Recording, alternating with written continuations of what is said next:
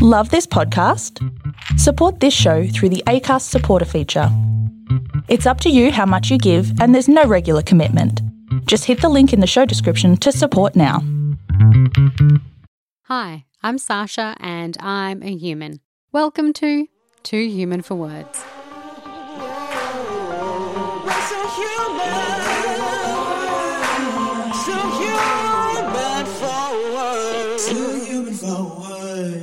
Welcome back. Welcome to episode two. I'm so glad you're here. I'm so glad we can hang out together for a bit. I was trying to work out what I was going to tell you as my health and body check in. But the truth is, at the moment, I'm so exhausted. I'm so tired. I'm trying to push on because it's all happening at the moment. I've just launched this podcast, which has been like ripping off a band aid, just you know, enough time talking about it, finally doing it. I'm working a full time job and I am producing and performing in a short film with my production company that I have with a friend called Glassroad Productions, in case you want to follow along for the ride. But it's just all happened at the same time. And those two things are super important to me and things that I've really wanted to do for so, so long. And you know, previously when I wanted to do things and it seems so hard, and especially when you're unwell, that it just doesn't seem possible. But I am sort of just, you know, wanting to compare notes with you and ask, like, how do you do it?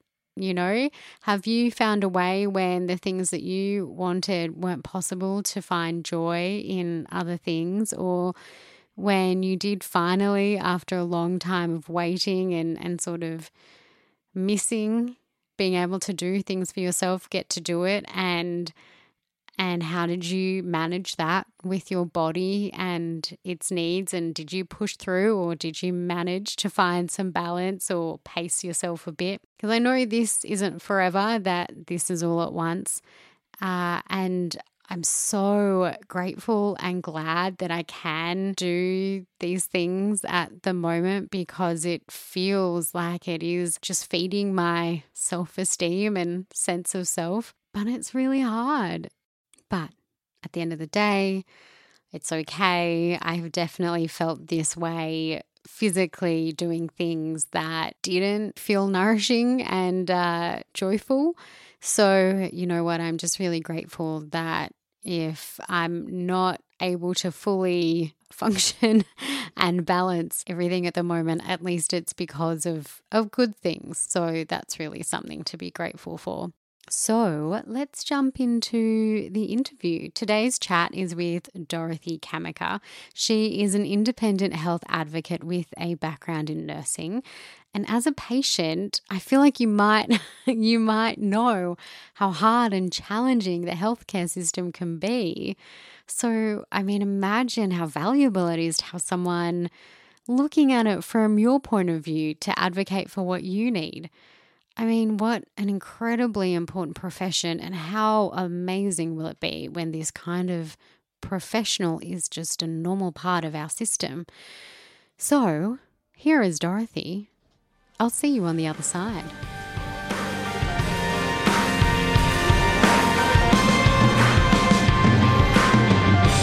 Okay, so I'm here with Dorothy Kamaker. Thank you so much for being here with me, Dorothy. It's a great pleasure.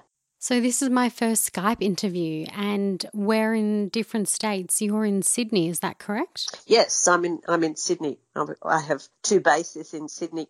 Um, one on the in the middle of the CBD and one on the Northern Beaches area. So Sydney is where we are, but uh, you know I do a lot of work all over Australia. So sometimes when I go into my office, I'm in Melbourne or I'm in Adelaide, but my office is in Sydney. Now, you are a patient advocate. Can you tell me and our listeners a bit more about yourself and what you do? Certainly. Importantly, I'm an independent patient advocate. So there's a distinction in uh, the health services between patient advocates who are employed, sometimes by a hospital, sometimes by a disease specific organisation like the Cancer Council, or, and sometimes by drug companies or product companies and they call themselves patient advocates. There's a bit of an anomaly in that because, well, they are actually advocates for whoever they work for, as opposed to being an advocate working for the patient. So I work independently and the patient engages me and I work specifically on their interests only. So uh, I work with anybody who is engaged in the health system, in aged care or in acute health care or in mental health care. And my role is to listen to what problems they're having with any of that system and decide whether or not I've got the expertise to support them. I work with a partner, uh, Alicia Dunn, and we joined up. She has a similar background in some ways to me, but she has a lot of experience in aged care and, believe it or not, at the other end of the spectrum in pediatrics. And so if I'm not the person for a client when they call me, I might say to them, if you're okay with this, I want to discuss this with my partner and maybe if you're okay, I'll get her to call you. So that's what I, I do. I'm a, an independent patient advocate solving problems that people see they have in health, acute health care, chronic health care, aged care or mental health care.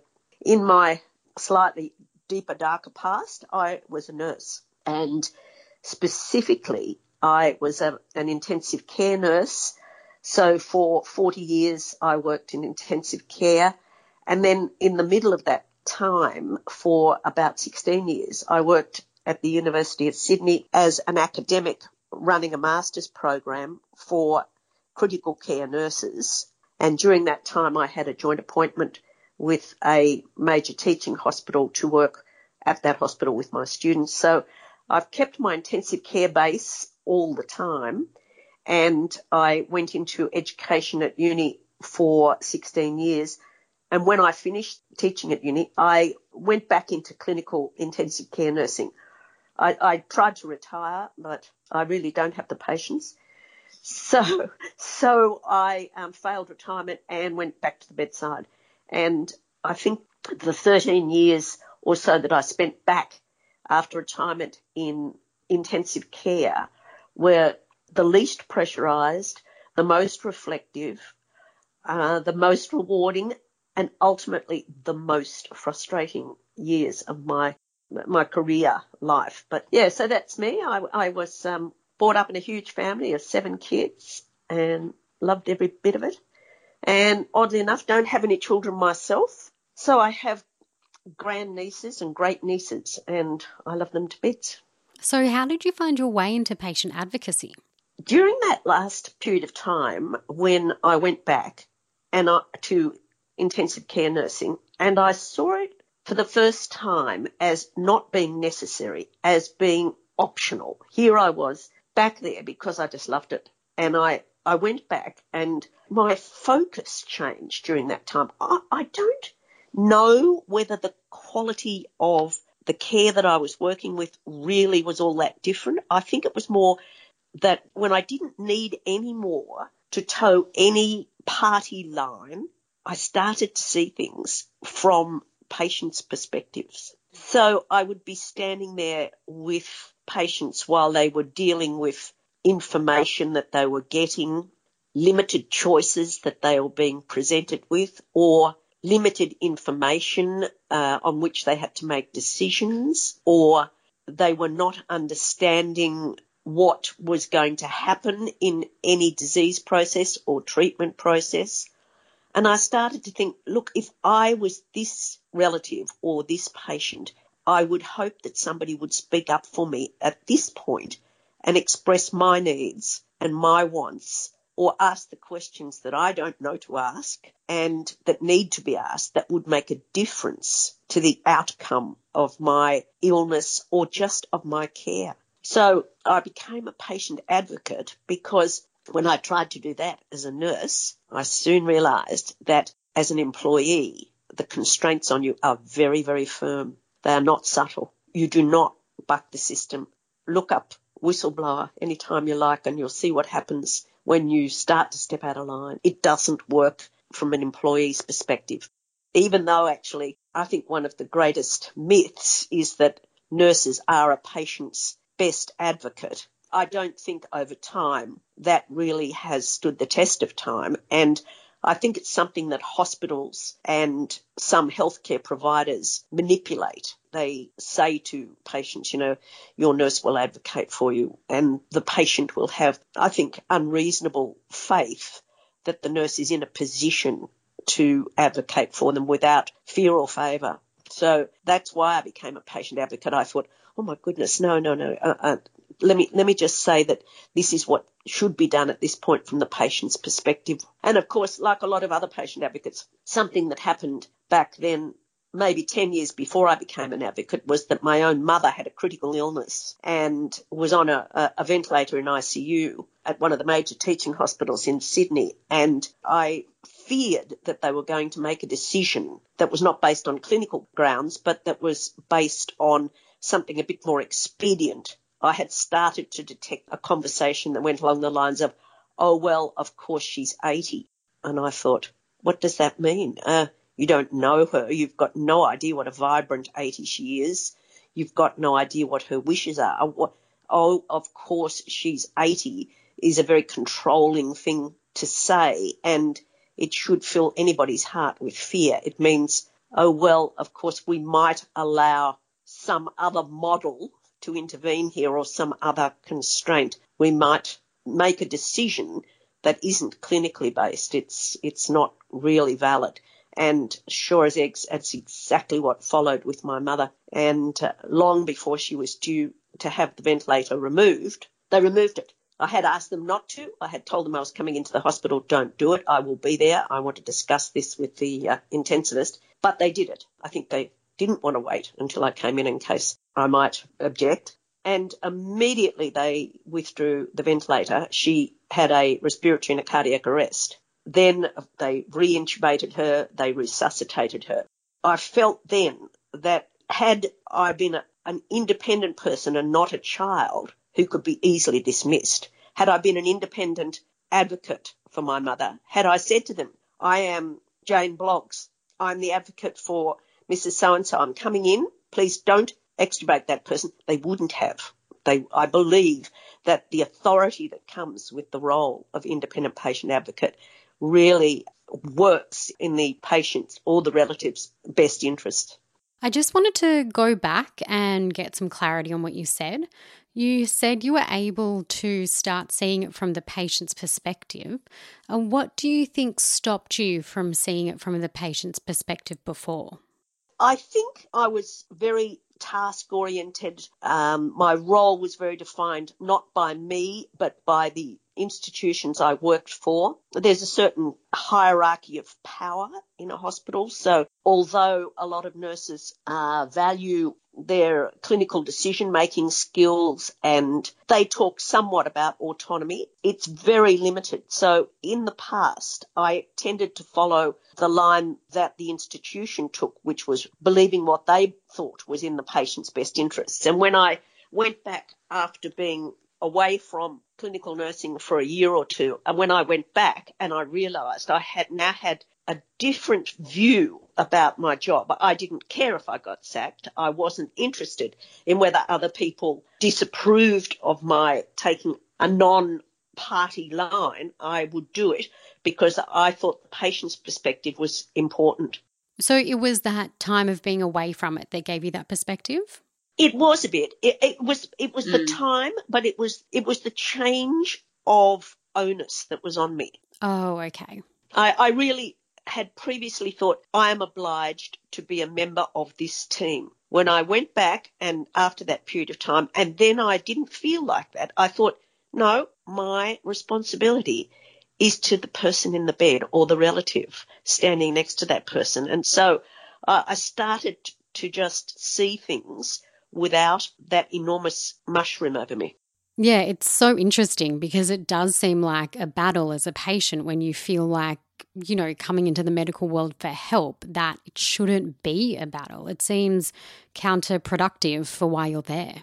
So I feel listening to you talk about your change of perspective, it's sort of like what, as patients, we're fighting for all the time. And why I think once you've been a patient for long enough, we feel like we're a professional patient because we start to see all these things that perhaps aren't seen from the other side when we are talking to medical professionals. Look, I, I think that's absolutely the essence of one of the difficulties that patients encounter when they're in the health system, acutely or chronically, is that they lose their identity a bit. They lose the confidence that they would have of their own abilities and common sense. That is undermined by being in an alien world and a world where knowledge, the ownership of that knowledge is with the professionals. And it's a very difficult thing to have a technical conversation with somebody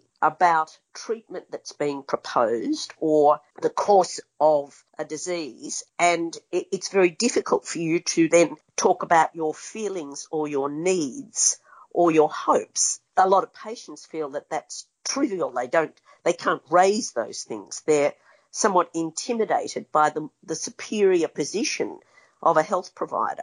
And my experience with people is that they often say to me afterwards, when I do intervene and say, well, three days a week dialysis at such and such a hospital until you can have a, uh, a transplant or your kidneys recover is a an onerous business. But I understand it's a life saving strategy. But what I want to know is how this is going to work for Susan because it's her life, and what we have to do is make the dialysis support her life, not the dialysis overwhelm her life. She isn't a pair of ruined kidneys. She is Susan who needs support for her kidneys until she recovers.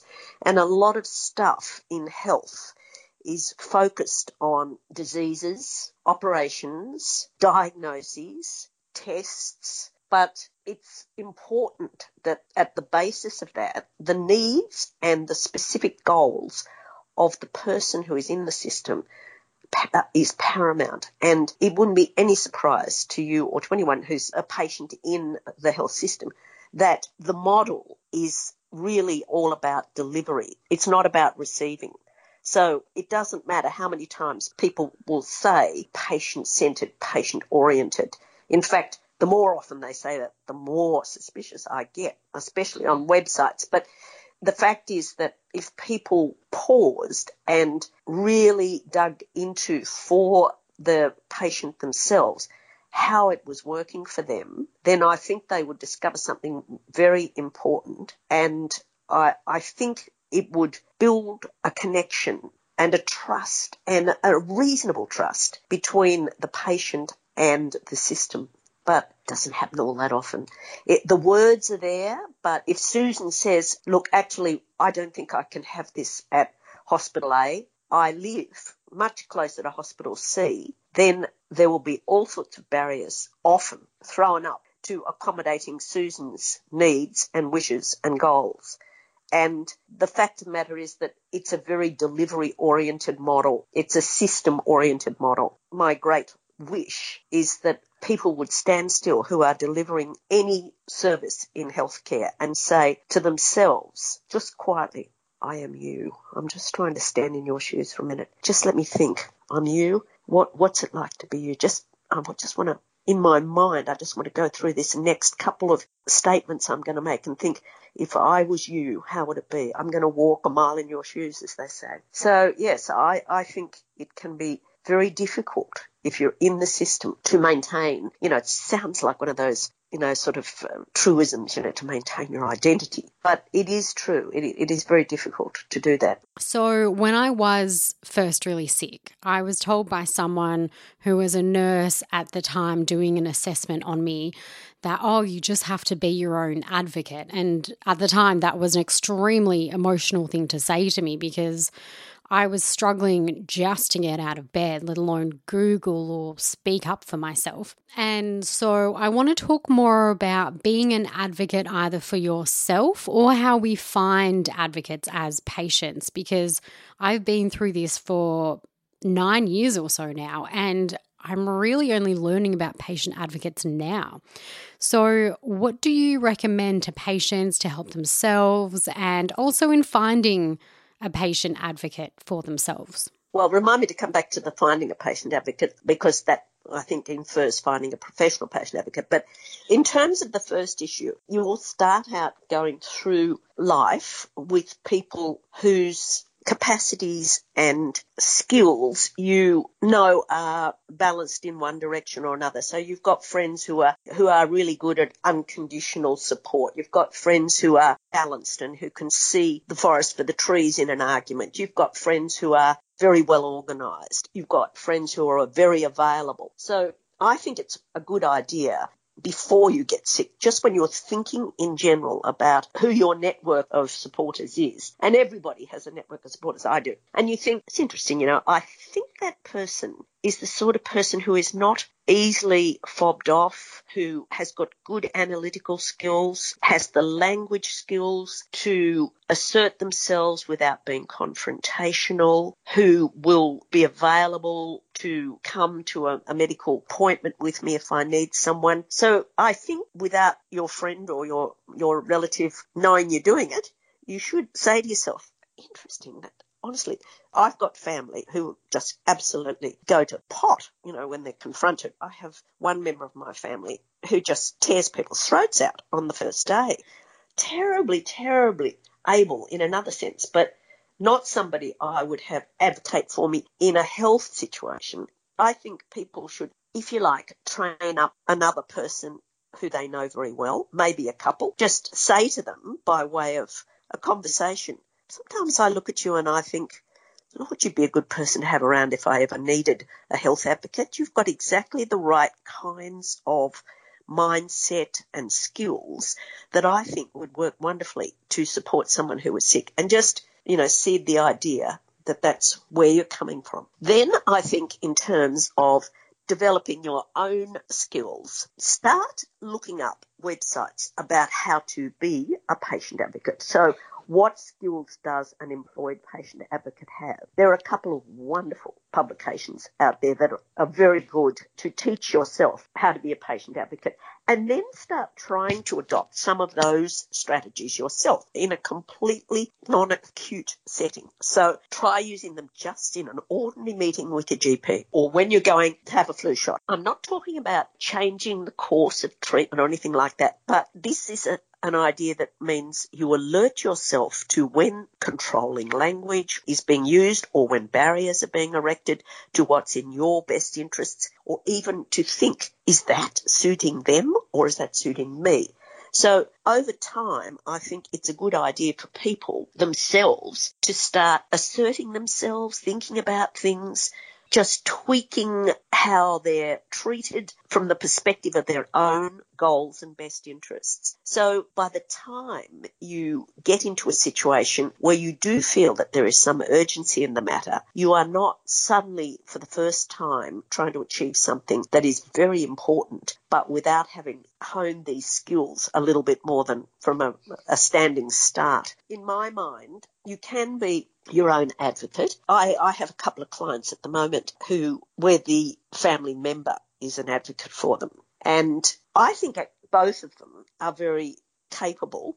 I think both of them have got the fatal flaw of emotional imbalance. That is to say, they are so emotionally imbued with the the problem that they tend to become emotional in any discussions, and that makes them very easy to discount. And if somebody is trying to assert their preferred model over the patient's preferred model, then the one thing that doesn't work is for them to become emotional or to have a chink in their armour that is easy to exploit. So one of my patients, he's a fantastic guy. He's, I don't know how old he is actually, but his wife is 78 and she's in a hospital up on the north coast, up near the, the coast between Queensland and New South Wales. And his wife got sick when they were in the UK in May of this year. She got type A flu. She was hospitalised immediately in the UK. She was critically ill. She had a tracheostomy and she was repatriated to Australia and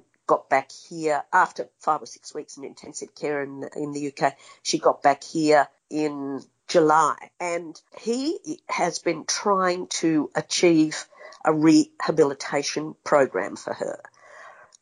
There is a mindset amongst her medical providers back here. She still has her tracheostomy. The mindset from the providers is, oh, she's 78 you know. Mm. So my client says they don't know how much progress she's made. I have been with her through this entire illness. She is doing very nicely. She certainly isn't ready to have her tracheostomy out yet, but she is coming along and I want this to be a plan to get her back to as well as she possibly can. I do not want a limit on the expectations until she sets that limit herself, until she fails to progress. He mm-hmm. is an expert on her, but all along in conversations that I've been having, phone consults with her physicians, he is being displaced as having any mm-hmm. significant role he's being patronised a bit. Everybody starts the conversation, which is another one of those things that sometimes sets my teeth on edge by saying, oh, well, so and so, we really respect your views pause, but, and mm. you need to understand that kind of language. What you don't understand, uh, let me explain to you. And so immediately he is squashed. The idea is you are not being realistic. Your goals are not goals we value or that are achievable. They don't necessarily listen to the goals expressed from his perspective. But in my mind, one of the things that is a difficulty is that people then sort of abandon their confidence and their, you know, even just common sense. You know, he, he says to me things like, how can it be right for somebody be, to be left in bed for three weeks just because she's got a tracheostomy? And I say, well, well, of mm. course it isn't right. Of course it isn't right. And then he says, but I have asked for her to get out of bed. And I'm told, well, what do you think we're going to achieve? and then he has to, mm. you know, mm. it's all put back onto him. So he has a lot of skills. He is a good advocate for his wife and he really just needs to gain the confidence to know that he has achieved a huge amount. He will go on to achieve a lot more and mm-hmm. he shouldn't be intimidated by his lack of, if you like, expert medical knowledge when what he really has is a huge amount of motivation, a very clear set of goals and he's the expert on his wife. I think that what people should start to do to prepare themselves to be much more successful for themselves and as supporters for their friends and their family, they should start to practice becoming competent advocates themselves. Now, it will have a limit. Most people are not health trained, so they're not necessarily health literate. And health literate means uh, understanding the language, of course, but understanding how hospital systems work, understanding how private versus public systems work, understanding how doctors work, understanding all uh, how you, you get access to health services. That that's health literacy. And if over time you were to ask some of the questions that you think people might find irritating or just a bit intrusive when you're going through your own health issues or someone else's health issues, at a very subacute level, then you would become a lot more prepared for when you've got to move to that next level up. So in terms of how do people prepare themselves, I think they do it when it's not urgent. It is absolutely true that people are experts on themselves and on other people, but doctors are experts and nurses are experts on healthcare and treatment. So don't ever discount where your value lies.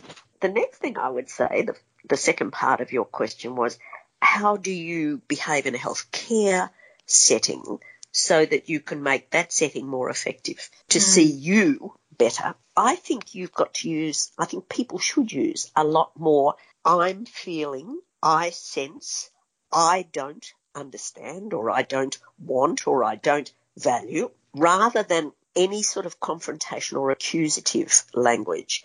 Because if you make your problem somebody else's problem or your query somebody else's issue to solve, then you have shifted, if you like, the onus from you to them in terms of meeting your goals. So you, say something like, let's go back to Susan, who was the dialysis lady who was being told she would go for three days a week to hospital X. If you say to the provider who is recommending that, you say, I can see where that's going to be necessary. How do we get round the problem that Susan lives 70 kilometres or 20 kilometres from there and has to be at work at 8 a.m.?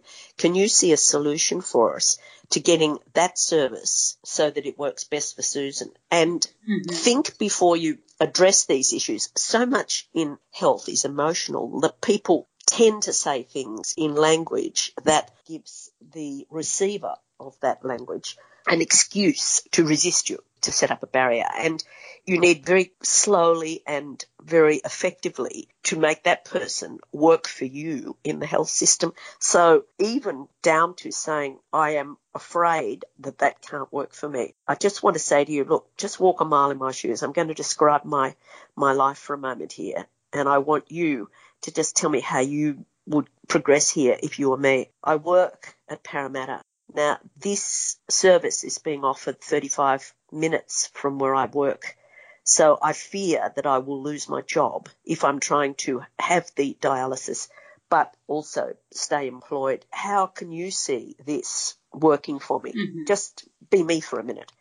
I think people can, if they think in advance about how they would deal with things, or if it happens to them acutely and it's way out of control and they haven't got any they haven't got any preparation, then there's nothing wrong with saying, just give me a minute. I just want to think about that. I'll get back to you in two seconds. Can you come back and see me in about five minutes' time? I just want to think about it. And then just compose yourself and work out what language might work or how you want to focus this conversation and work out what language would work for that. So you're being given this choice or that choice and you're the pressure is on you to make a choice about either one of those two things. Well, what you haven't thought is what else might be out there? Are there other mm. choices? Do I have to do either of those things? This is something I see all the time with oncology patients or with patients, cancer patients, who are being offered uh, oncology options. And, you know, there's surgical oncology, there's medical oncology, there's radio oncology, there's all sorts of options for patients who are facing a cancer diagnosis. And there's what I call the south of France option. There's the do nothing option and enjoy what, what time I've got left.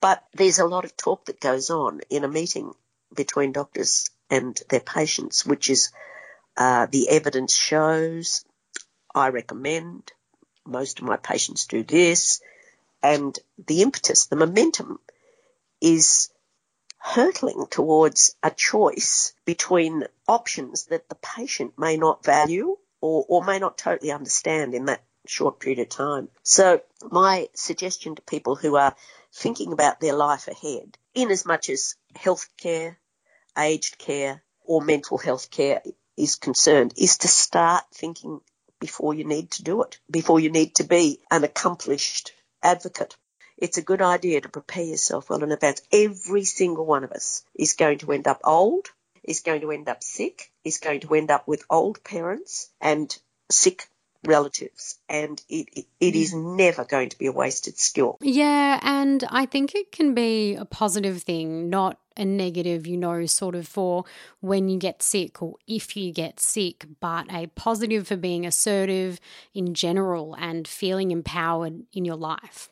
Now, I'm just going to pause us there. Okay. And we're going to dip out of this conversation and into the D&M game quickly. So, this totally breaks it up and breaks the mood, but we'll come back to what we were talking about in a few minutes. So, we're going to play the D&M game, which is where we pull two questions out of a hat that are quite light-hearted in comparison to what we've been talking about. I'll pull out the questions, then we'll both answer them. All right? Okay. So, the first question is What is your favourite comfort food? Potato in any form. Potato chips, as in crisps, fries, mashed, baked. Any form of potato. I love almost anything with cheese on top. Uh, it could be a pizza or just veggies with cheese on top, like steamed vegetables uh, with some cheese on top, and I love it. Ay, ay, ay. I only ever eat cheese if it's cut and on a board. I never cook with it. Amazing. Yeah. So the second question is what are three things you can't live without? My iPhone, my Fiat 500, which truly I'm going to be buried in. Someone is going to lower me into a hole in my Fiat 500. So is that a car? We're yes, talking about a car? Of course. Yeah. Okay, great. Got it. It's the old Bambino. I, I had one when I was 18 and I got one when they released the retro model and I love them to bits. And my tiny little grand things, as my niece calls them, my little grandnieces and nephews, I cannot live without them. They are so tactile and they are so innocent. I adore them. They're my three things. And you? So mine would have to be, I would say, smoothies. I used to have them every day, but I still love them. And I'm going to lump these into one category, but like audio things, like uh, podcasts, audiobooks, radio plays, music. Okay. I always have to be listening to something or have some noise on. And so I always have headphones on me. And then the last thing, I probably have to say my phone.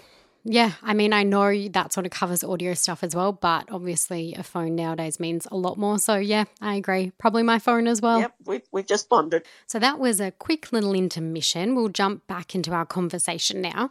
One thing I've really struggled with that you shouldn't feel uh, is a massive barrier, but it's so expensive to be sick. And I know not just in this country, but even with the amazing public health care that we have, it's still so expensive to be sick. It's expensive to find help when you can't work and don't have the ability to go from practitioner to practitioner until you find the right one. And so there's been times where, like at the moment, I don't have a rheumatologist because I have fibromyalgia, and that is the specialist that I would see. But what happens is that I've seen a specialist and it hasn't been the right fit, it hasn't worked for me. And then I just don't have one. I do really believe in complementary therapies as well as Western medicine. I know there's a lot of different views, but I believe in finding the right mix. Uh, but that's an expensive endeavor and health cover is expensive and it doesn't cover everything. And so if you uh, can't work and can't do a lot to sustain yourself, what you have often goes just to your healthcare, or you sacrifice your healthcare so that you have money for other day to day expenses. So, as a patient, that's my main barrier. And you know, I'm stuck wondering how do I move forwards and be productive for myself if I can't afford a lot of help? So many of my clients ring me up and you know, we launch into, they're usually terribly sort of uh, fired up when they call me. And then at the end of the conversation, often on the first interview when we chat, if they feel that I'm the right person for them, then they start to sort of trust you and open up a bit. And so many of them will say to me, when did healthcare get so hard? Yes. When did being sick get so hard and so expensive?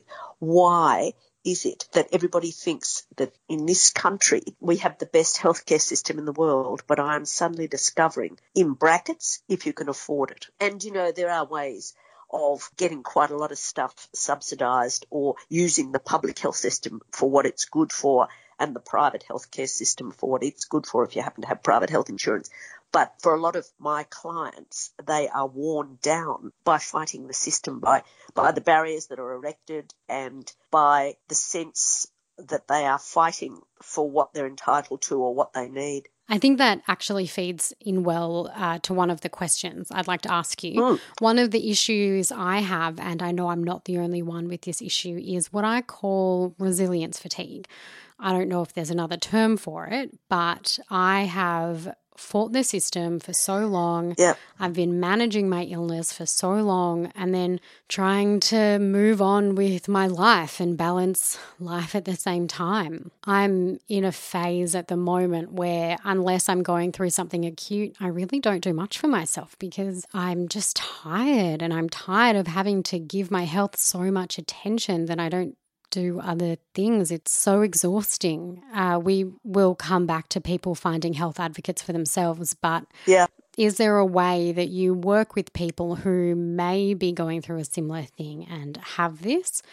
I, I don't know if you have a better term for it, but for people with this resilience fatigue who are not newly sick, have lost that motivation, and they're just trying to keep going? In your circumstance, but with a huge number of my clients, uh, one thing that I often say to them is, look, I think you need to take a healthcare holiday here. You need to outsource your stress just for a while.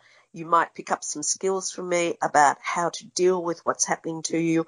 I can coach you as we go along, but right now you have called me because you're at the end of your tether. You're probably not being as effective as you were when you started out because you're just exhausted and you're becoming intimidated. And the next step is that you'll capitulate. That is what the system does to people.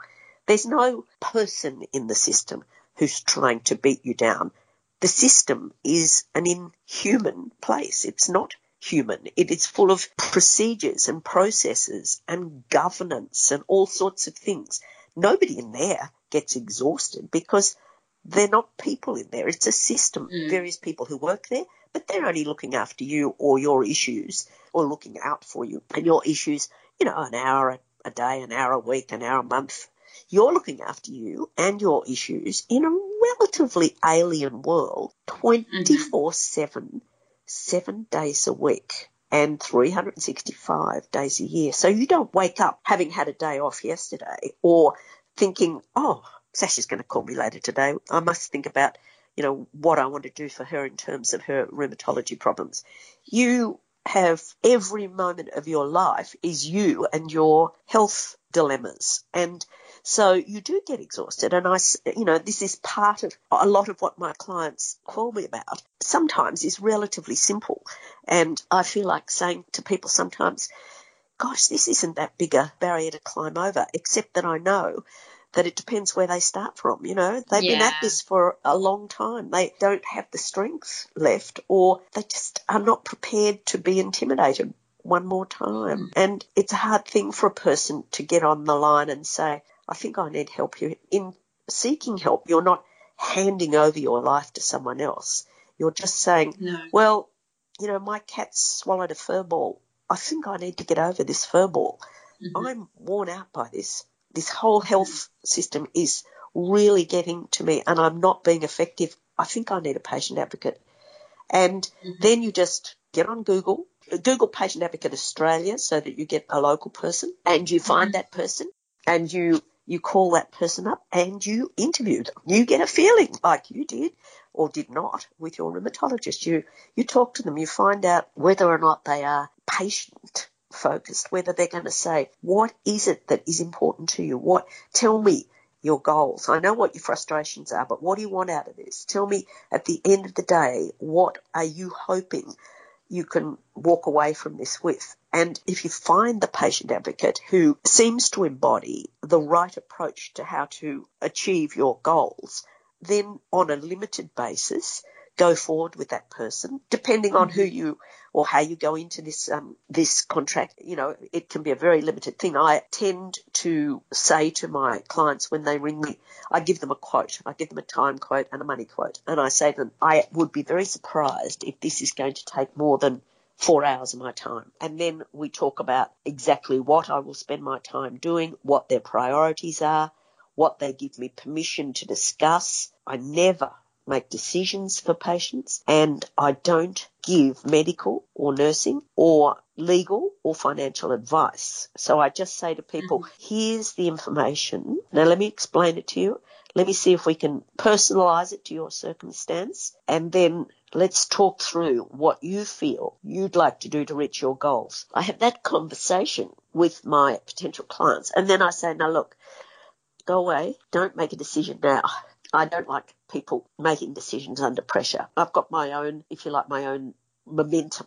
And people need to detach mm-hmm. themselves from that, same as they do from medical and, and health provider momentum. And then I say, just go away. I'm going to text to you pretty much what I've just said in terms of my terms and conditions. You've heard a little bit about how I operate or how we might focus on your needs and goals. Text back to me when you've had a chance to think about it, when you've had a chance to discuss it with your family or with whoever the patient is, if you're not the patient, and get back to me. This is something that you need to take control of. Call me back, mm-hmm. text me back, and we'll proceed from there. So when people stressed and they call up for help, they don't want to displace one lot of stress with another lot of stress. They need time to breathe. When you first started working as a patient advocate, were there many other patient advocates around? When I did my course, uh, 32 people were in that group. I don't know what's happened since. There, it's quite a big industry in the States. I'm aware of about 10 people in Sydney who are working in the area because it's easier for the medical profession to maintain the level of control over patient interaction that they have because it suits their business model. I mean, first and foremost, doctors are in small businesses and accommodating an awful lot of flexibility and individualisation can be an expensive thing for a medical practitioner. The AMA some time ago resisted the idea that people would choose an expert advocate. They seem to have relaxed that, and I have never had an altercation or a confrontation or even resistance from a, um, a medical practitioner. I work incredibly collaboratively with a lot of physicians and get referrals from. So I suspect that you know a lot of them are starting to see patient advocates more and more. I certainly have had a couple of them say. Oh, okay. Do you know so and so or do you know so and so? So, like I said, I had a partner when I set the business up and I still refer to her because she's a specialist in rare and genetic diseases, but she's taken some time out for the moment. And I have attracted another advocate from a pool of applicants that I had. So there are plenty of people out there, I think. Um, and I got somebody I thought just had the perfect balance to me so we could add extra skills. I don't really know how to establish because it's not an accredited health profession in Australia. My registration is still as a registered nurse. So patient advocacy in Australia is not yet accredited. It has just become accredited in the States and the first bar exams have just been held there, but not here yet. Yeah. So I was just wondering for people who are patients and have gone through illness, are still going through it or or have come out the other side and said, Oh wow, I have all this knowledge and perspective that I never would have been privy to to had I not gone through this. And it may have been a really painful experience, but they gained a lot of value from it and want to use it in some way. Do you think there is an opening for people with lived experience to give back and provide something with all that they've learned? Here's my perspective. And I know this is, you know, from a very exclusive position, but I absolutely believe that a patient advocate needs to be able to mix it in the health field in every possible way. They need to understand an awful lot about clinical care. They need to know a lot about hospital culture. They need to know a lot about medical culture. They need to be very, very health literate. And in my view, that person is a doctor or a nurse. I get three, four people a month call me who want to work for me or who want to become patient advocates. And I encourage people who've got five years or so clinical experience as a doctor or as a nurse. You know, you've got to be fairly savvy in the health system to have that particular presence in a, in a meeting or at a bedside. You know, I, I, recently had a client at one of the biggest teaching hospitals in Sydney and the family rang me up and said she has terminal cancer, absolutely no hope of a cure. She weighs 41 kilos, I think she weighed at the time. And, you know, she's in the kind of pain that no animal would be in or left in. And we've just had a meeting with the palliative care and the pain management team. And they've both said, we can do no more. We can do no more. And we don't we just don't know what to do. We cannot go and visit her because it's too painful. We cannot not go and visit her because it's too painful. Can it be true that one of the biggest teaching hospitals in this city is telling us that our daughter cannot get any relief from this kind of pain? And I, I went in, I listened to all the conversations, I heard pretty much the same thing, except that one of the doctors, I think on the palliative care team, said, We're out of options. And mm-hmm. then I said, No, no, no, there is another option. And that is a fairly drastic procedure for sure. And it will render the patient a paraplegic. And the patient's husband just snorted, and I thought he was snorting with derision. Uh, I thought he was mm-hmm. snorting with horror. And he says, "Paraplegic? What? What's that got to do with anything? Why would we worry about her being a paraplegic? She's never going to step out of bed again. What we want mm-hmm. is for her to die pain free. I'm leading him to ask the question on the medical team. I want them to come to him with the solution rather than me force it on them. So I just said, well, you know, mm-hmm. there is a solution. It would leave her paraplegic. But in the end, she had the procedure, which made her paraplegic. Within 12 hours, she was smiling, sitting up in bed, drinking, laughing, mm-hmm. and enjoying her family's company. She died about 10 weeks later, a bit less than that, I think. Mm-hmm. But they had such a good 10 weeks. And she yeah. would have howled until that last moment if that family hadn't, you know, sort of stepped in and said, can this be true? Are we really hearing the only options? And that's why a health trained advocate is the person who, who knows what's out there and what's possible.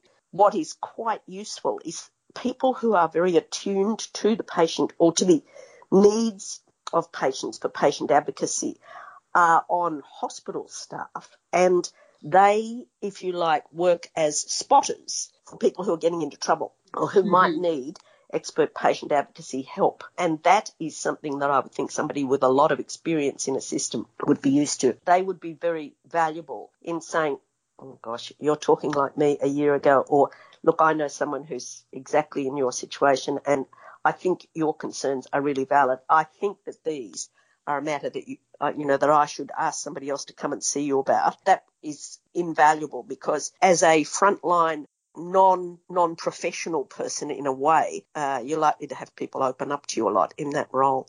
So, from what you've said, health trained advocates are incredibly important. There's a real reason why you are health trained first. Yeah. And it sounds like also the opportunities for people with lived experience are evolving. We have some, but we're not completely aware of uh, the possibilities yet horses for courses. If you want somebody to have the authority and the knowledge to make a difference, then you, you need to get somebody who's qualified, experienced, and has the knowledge. And that's going to be a professional patient advocate. And that's you know, where I come from. So we do unfortunately need to start to wrap up. Sure. But before we finish, we are going to do the thesis questions. Okay. These are the questions that I ask everybody. And when I say system in the questions, I mean healthcare system, political system, social, community, okay. whatever system affects our health and wellness, basically.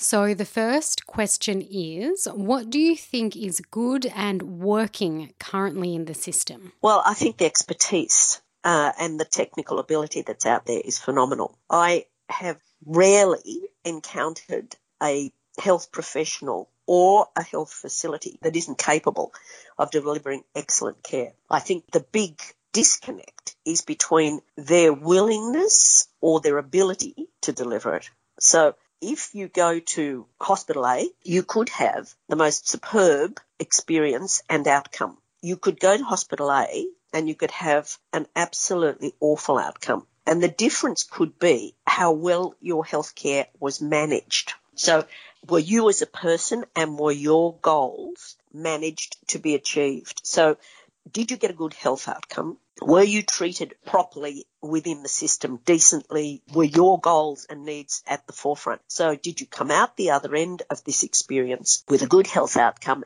and well treated and well managed? There's a huge difference between treatment, which is what comes in a pill cup or what happens in theatre or what you go to radiology for, and management, which is did you wait four weeks for the results by which time it was a bit too late? Or did Dr. A not report to Dr. B the findings of some test? Or did you find that you sat in a ward for so long that you got a hospital acquired pneumonia? Or was your aunt discharged way too early for somebody in her condition.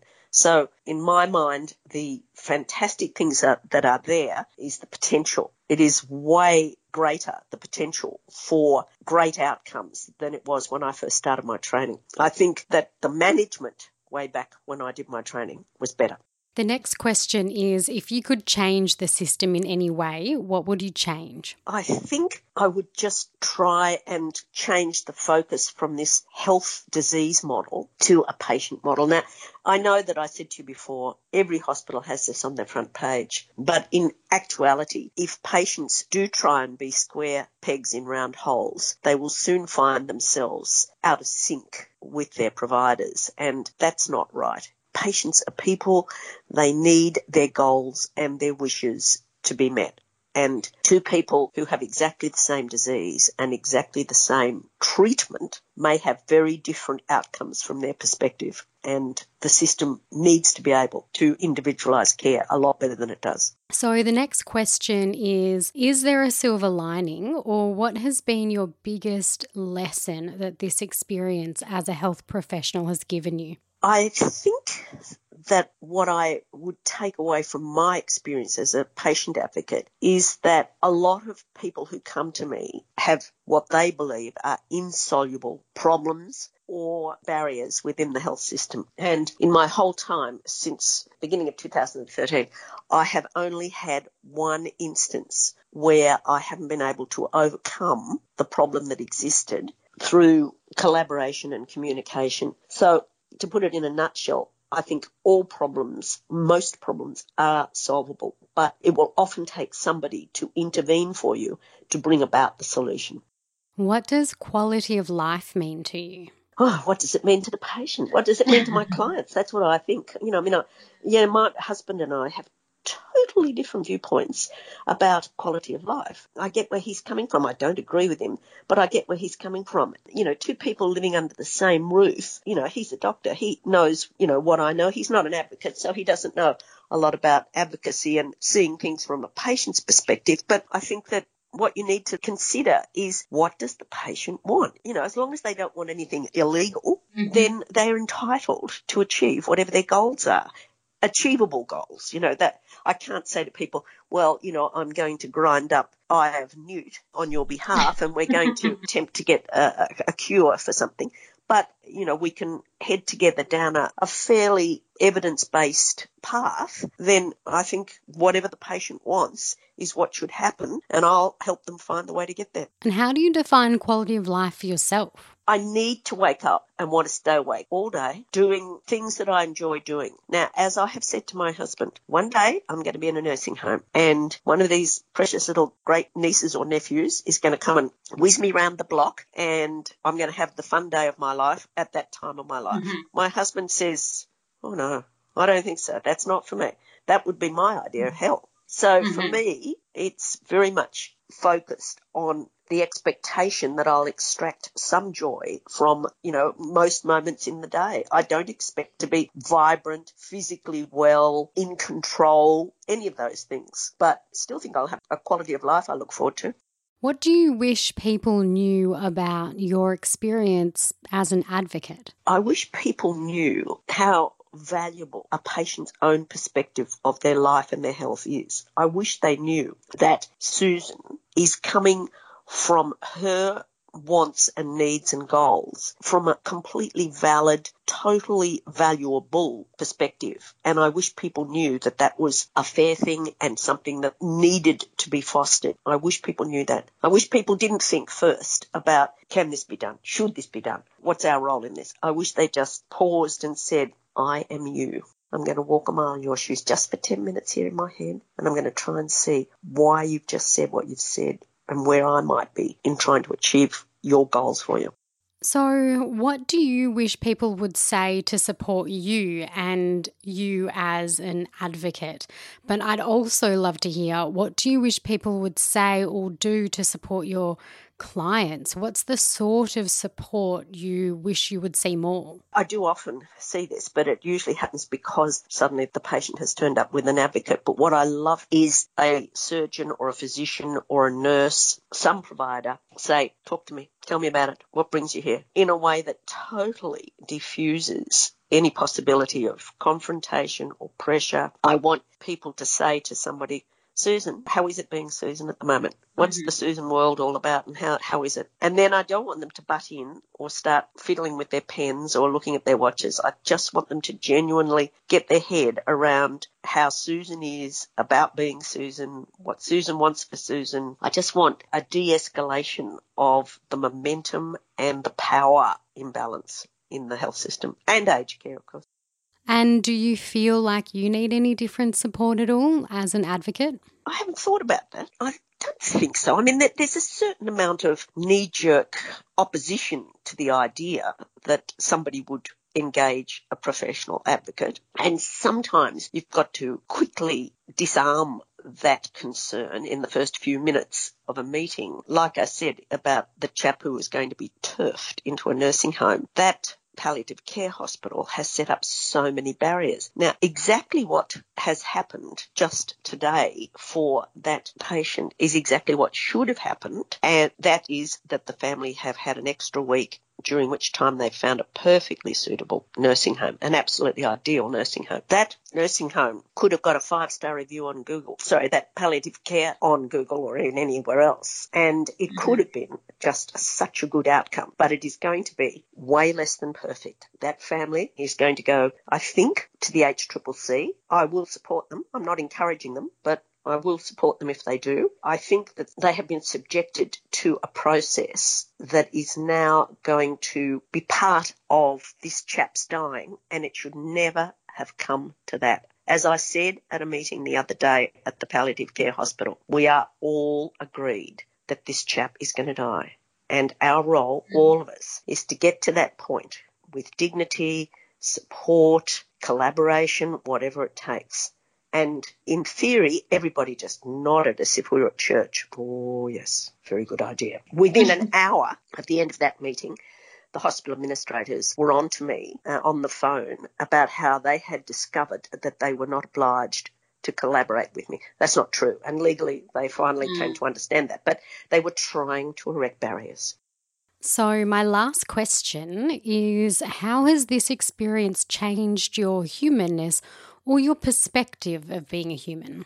Do you know, I think until I left my serious job as an ICU nurse and became what I like to think of as a sort of a hobby ICU nurse and then morphed into a patient advocate, I think I embodied some of the worst characteristics of that system. I think although I was gradually changing into a person who wasn't so 100% sure that the public health or the private health system was perfect, it took that change in my time of life or perspective perspective to change me a bit as a person. And so I think I'm a different health professional these days. I no longer am so sure that the health system's got it right, that doctors are gods, you know. Yeah, maybe I've lost a bit of confidence, you know, the confidence of being the person in that system. I'm doing it differently. And, it, you know, those ads, I'm about to make a commercial prompt here, you know, that the mm-hmm. Toyota moment. I have this habit after I've done patient advocacies and they work out well, and about 90% of them work out fantastically well.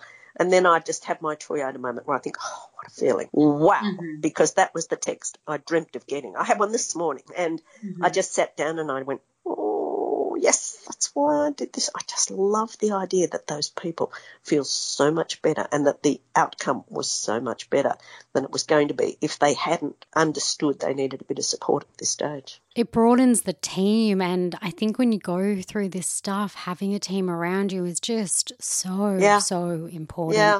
Yeah. and makes such a difference. And it doesn't need to be top heavy. There needs to be a lack of this huge power hierarchy in the team. The patient needs, or their family, if anybody, needs to be at the top of it, and everybody else needs to be the how to people. Well, thank you so much for speaking with me. I really appreciate everything you've been generous enough to share and really value you taking the time to chat with me. You're welcome, Sasha. Good luck with the podcast. Thanks so much. See you later.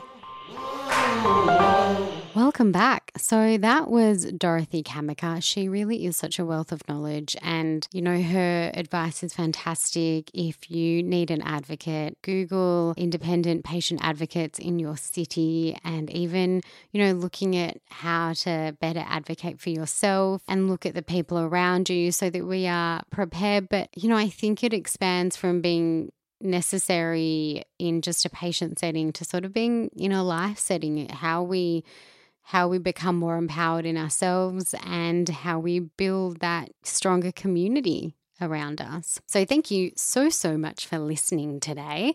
Give us a follow on Instagram and Facebook. Join the Facebook group. The group is called The Humans of Too Human for Words.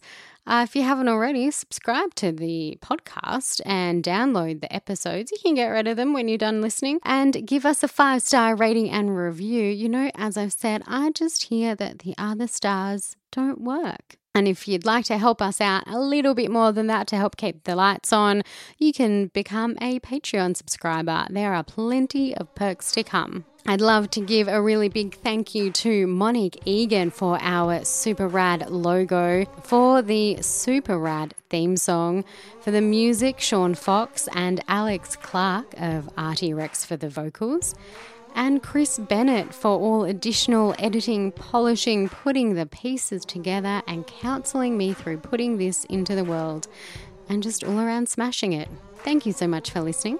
See you next time. And remember, we're all human.